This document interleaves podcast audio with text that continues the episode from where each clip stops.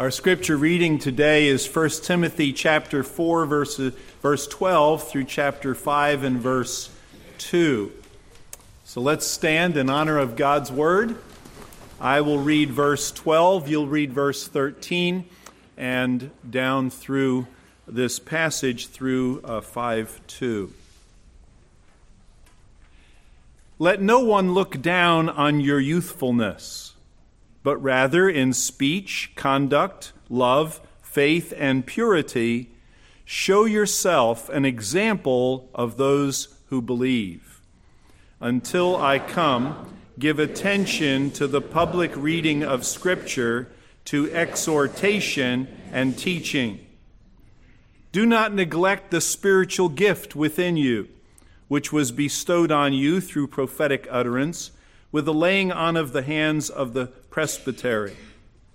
Take pains with these things, be absorbed in them, so that your progress will be evident to all. Pay close attention to yourself and to your teaching. Persevere in these things, for as you do this, you will ensure salvation both for yourself and for those who hear you. Do not sharply rebuke an older man, but rather appeal to him as a father, to the younger men as brothers, the older women as mothers, and the younger women as sisters, with all purity. This is the word of the Lord. You may be seated.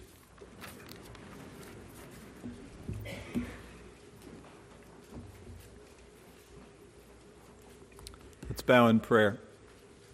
Father, we thank you for this ancient word that is true today and will be true forever. I pray for these graduates today that you would speak to their hearts, that you would encourage them and bless them. And all who hear your word, we pray in Jesus' name. Amen.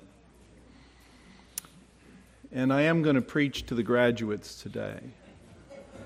The rest of you can eavesdrop if you would like. You're all going to college, right?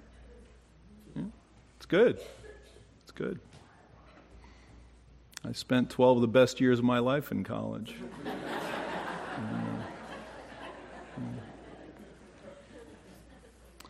And I have a verse for you today I don't need any more, so I'm going to give it to you. And uh, verse 12 says, Let no man look down on or despise your youth. There was a day when I needed that.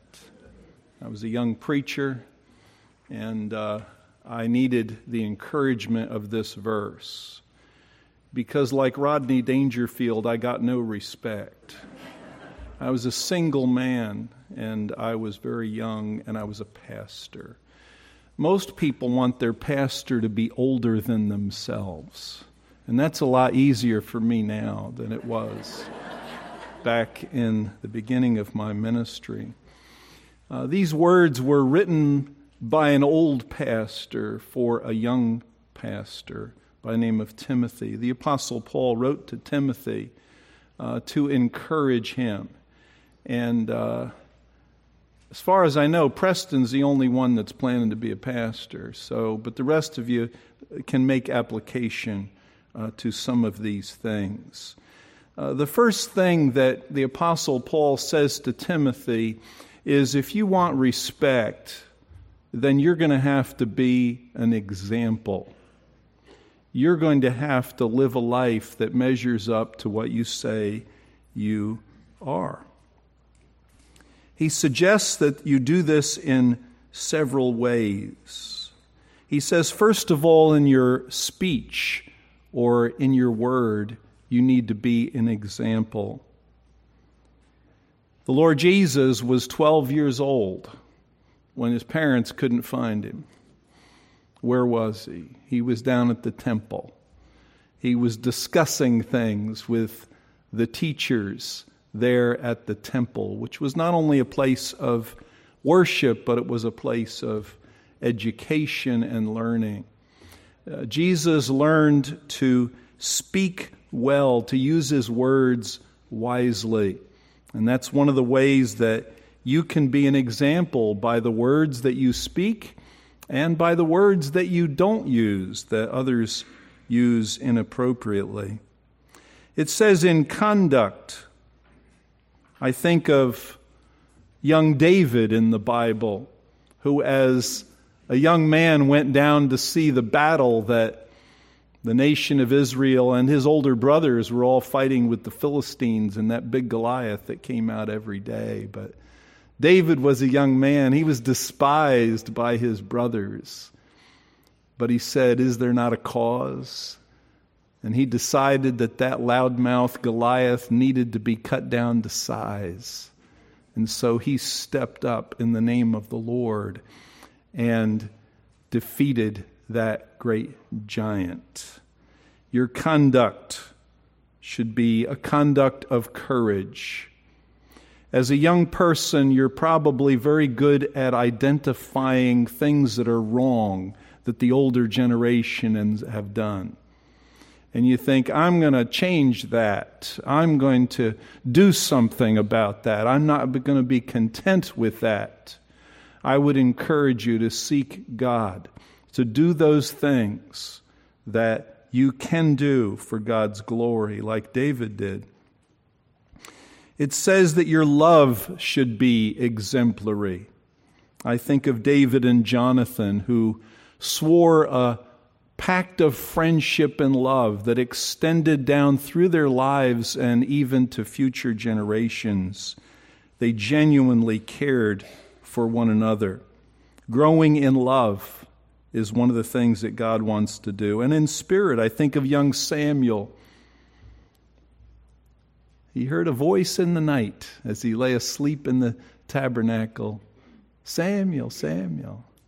And finally, he learned to say, Speak, Lord, your servant hears. I see you've all got those nice big Bibles. Uh, I hope you use them because God will speak to you through that book. That's what He does. He speaks to us through the Bible. And if you choose to do the hard work of opening that big book and reading some of it every day and listening for God's voice, He will speak to you. He will guide you. He will instruct you. And then in faith, I think of a young man by name of Gideon who, in faith, rose up and did what God called him to do. Even though he felt like he was the least in his father's house, he stepped up and God used him in a great way. And then in purity, I think of Joseph.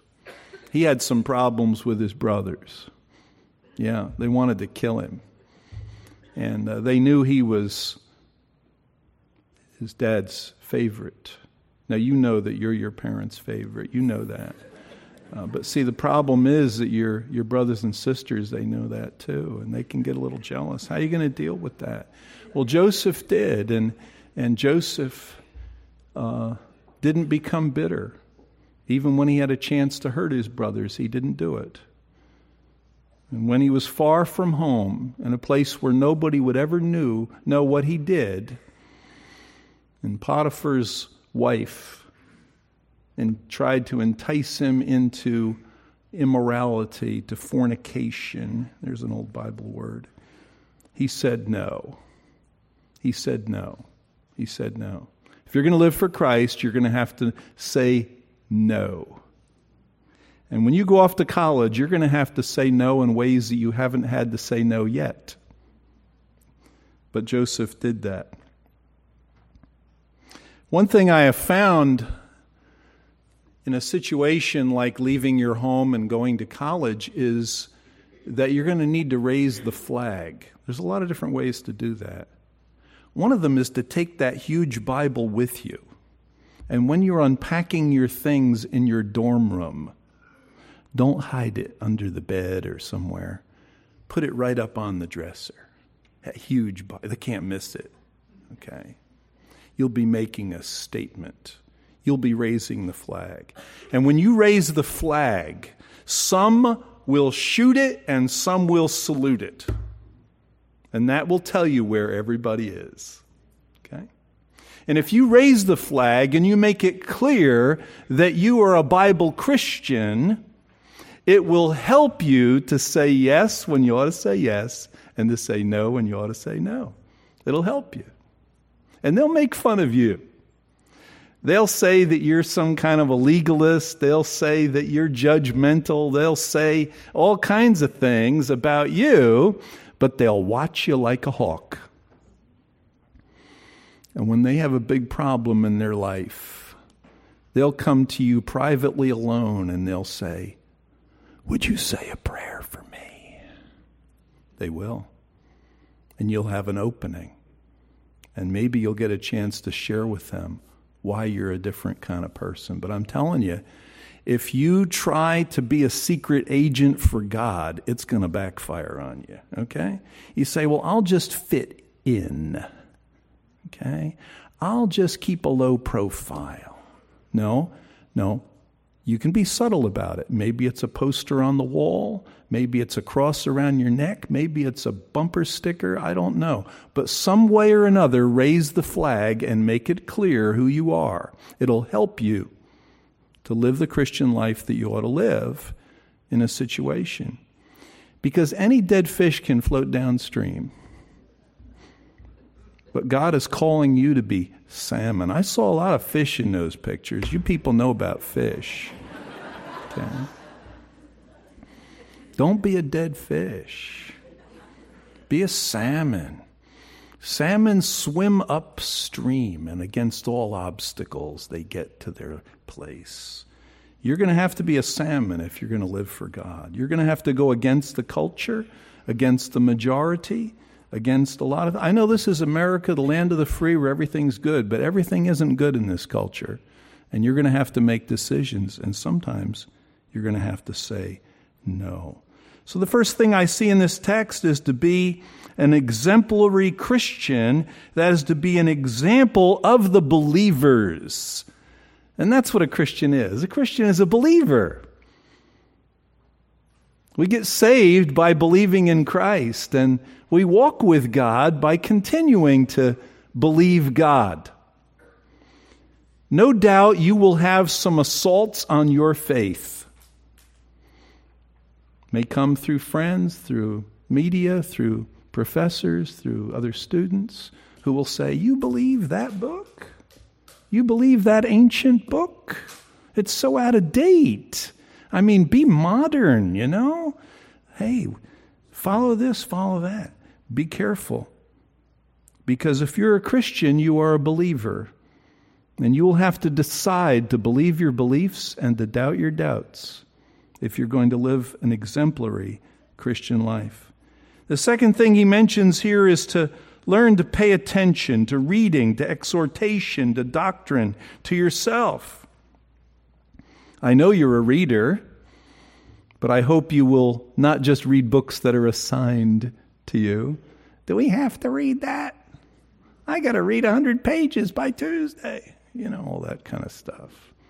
I hope reading is not a chore for you, especially reading the Bible. That reading the Bible will be a source of strength, and that you will choose good books, good biographies, and you will have what you need to speak up and to speak well. And when other students and your professors speak against the truths of this book, that you will not be afraid, but you will know how to express your worldview. That you will understand the times and know what you ought to do. And then you're going to develop your spiritual gifts. You're all gifted. I see all those tassels and stuff, you know, I see all the giftedness. And many of you are gifted in athletics and gifted in music. But as a believer in Jesus Christ, you also have been given spiritual gifts gifts of serving, gifts of speaking, Find out what those gifts are and find a church where you can serve God. You say, well, well, Wake, Wake Chapel's my church. Well, if you come home every weekend, that's true. Uh, but if you're there at school on a weekend, you ought to find a church. Okay? Find a church and get an associate membership. Start helping in ministry. Use your gifts in a local church. You say, Well, I don't have time to go to church. I have so much homework. You know what you will find? If you give God that time of worship in a local church and serving the Lord, He will multiply your ability to retain and to learn and to succeed in your academics. He will multiply your time. And you won't spend all those hours staring at a textbook and hoping that somehow it finds a way in your memory. You will find that's true. Why? Because the one who designed your brain wrote this book. This is the hardware, this is the software. And when you run the right software on the hardware, it's amazingly how, how wonderful it works on everything else. A friend of mine had trouble in school. He had learning disabilities in uh, grammar school and high school. In high school, he was in a youth group where they challenged him to memorize scripture. And so he did. He didn't just memorize verses, he memorized chapters. And he memorized books of the Bible.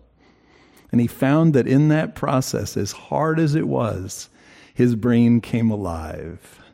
And when he got to college and graduate school, it was 4.0 all the way through for him. And he was the one who lectured from memory in my Hebrew classes in seminary. He told that story how God woke up his brain and got it working right because he memorized scripture. And why wouldn't that be true if the one who designed our brain wrote that book? And then relate well to others. In verses 1 and 2 of chapter 5, he says you need to treat older men to, as fathers, younger women, younger men as brothers, older women as mothers, and then younger women as sisters with all purity. Your human relationships are going to be really important. The friendships that you form in these years now and in the few years to come will make the difference in whether you build a strong family or not. You come from a church with strong families. You come from a community with strong families. The hopes of your parents and grandparents are that you will make the right friends in college and that you'll marry one of those friends someday. And then you'll have children and uh, all the rest of the story. You'll build a family. You will do that by building good friendships now. And notice that he says that Timothy is to treat the younger women as sisters with all purity. So, your relationship with people of the opposite gender should be as a brother and a sister and no more till marriage. That sounds antiquated and old fashioned, but I'll tell you, it's good emotional health, it's good physical health, and you will be blessed and you will not have regrets if you treat people of the opposite gender as brothers and sisters. How are you getting along with your brothers and sisters, by the way? Do you realize that your brothers and sisters will be raising your children's cousins? These are things to think about. Won't be that long. Think about it. And treat one. In fact, you really should marry your sister, you guys. Do you know that?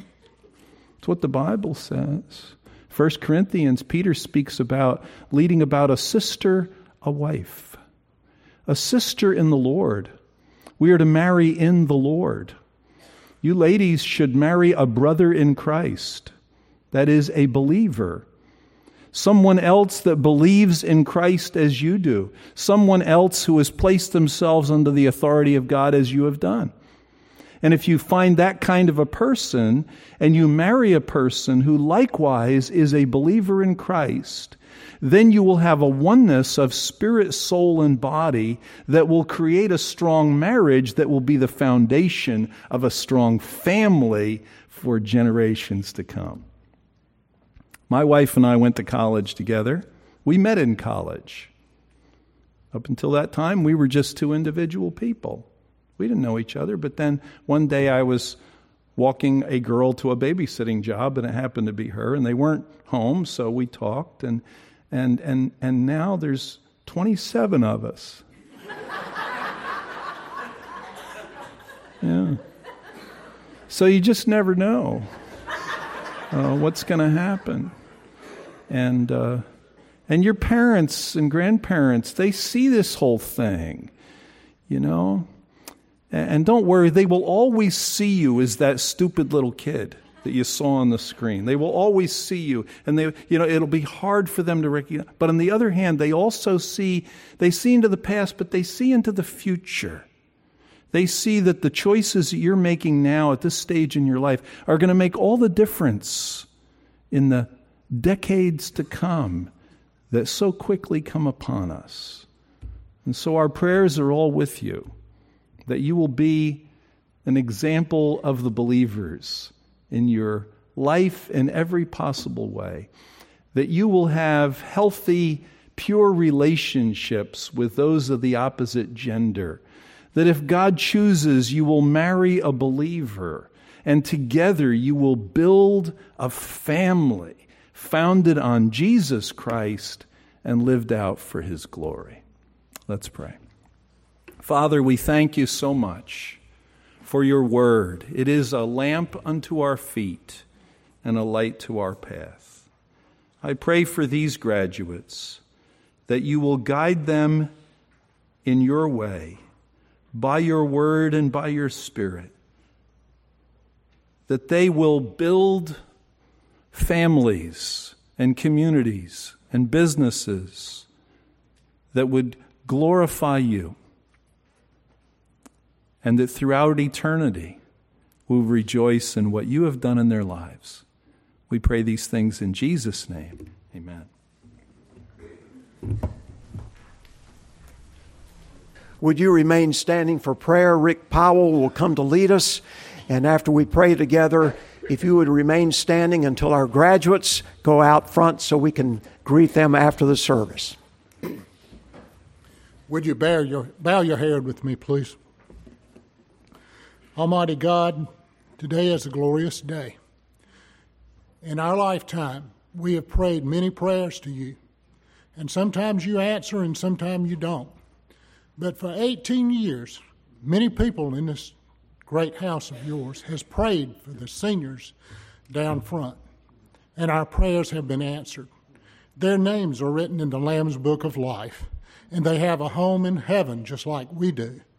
I ask you to guide and direct them, dear Lord, and help them to keep in mind what Dan has preached today, that they should stand out among the crowd and boldly profess Jesus Christ as Savior because they represent Him here on earth, just like each and every one of us do. Help us to be bold in our faith. And like Paul said, he preached Jesus Christ and resurrect and him resurrected. And one day our faith will become sight. And that's what we have to live for. And we all want to hear, well done, good and faithful servant. Please bless each one that's here today. Help Amanda as she goes to Peru. Help every single person that David mentioned Alexis Thomas, Kobe Daniel, Maggie Wilkins, Amanda Horton, I mean, Holloman going to Peru. Please bless them, Lord, and go with us. In Jesus' name we pray. Amen.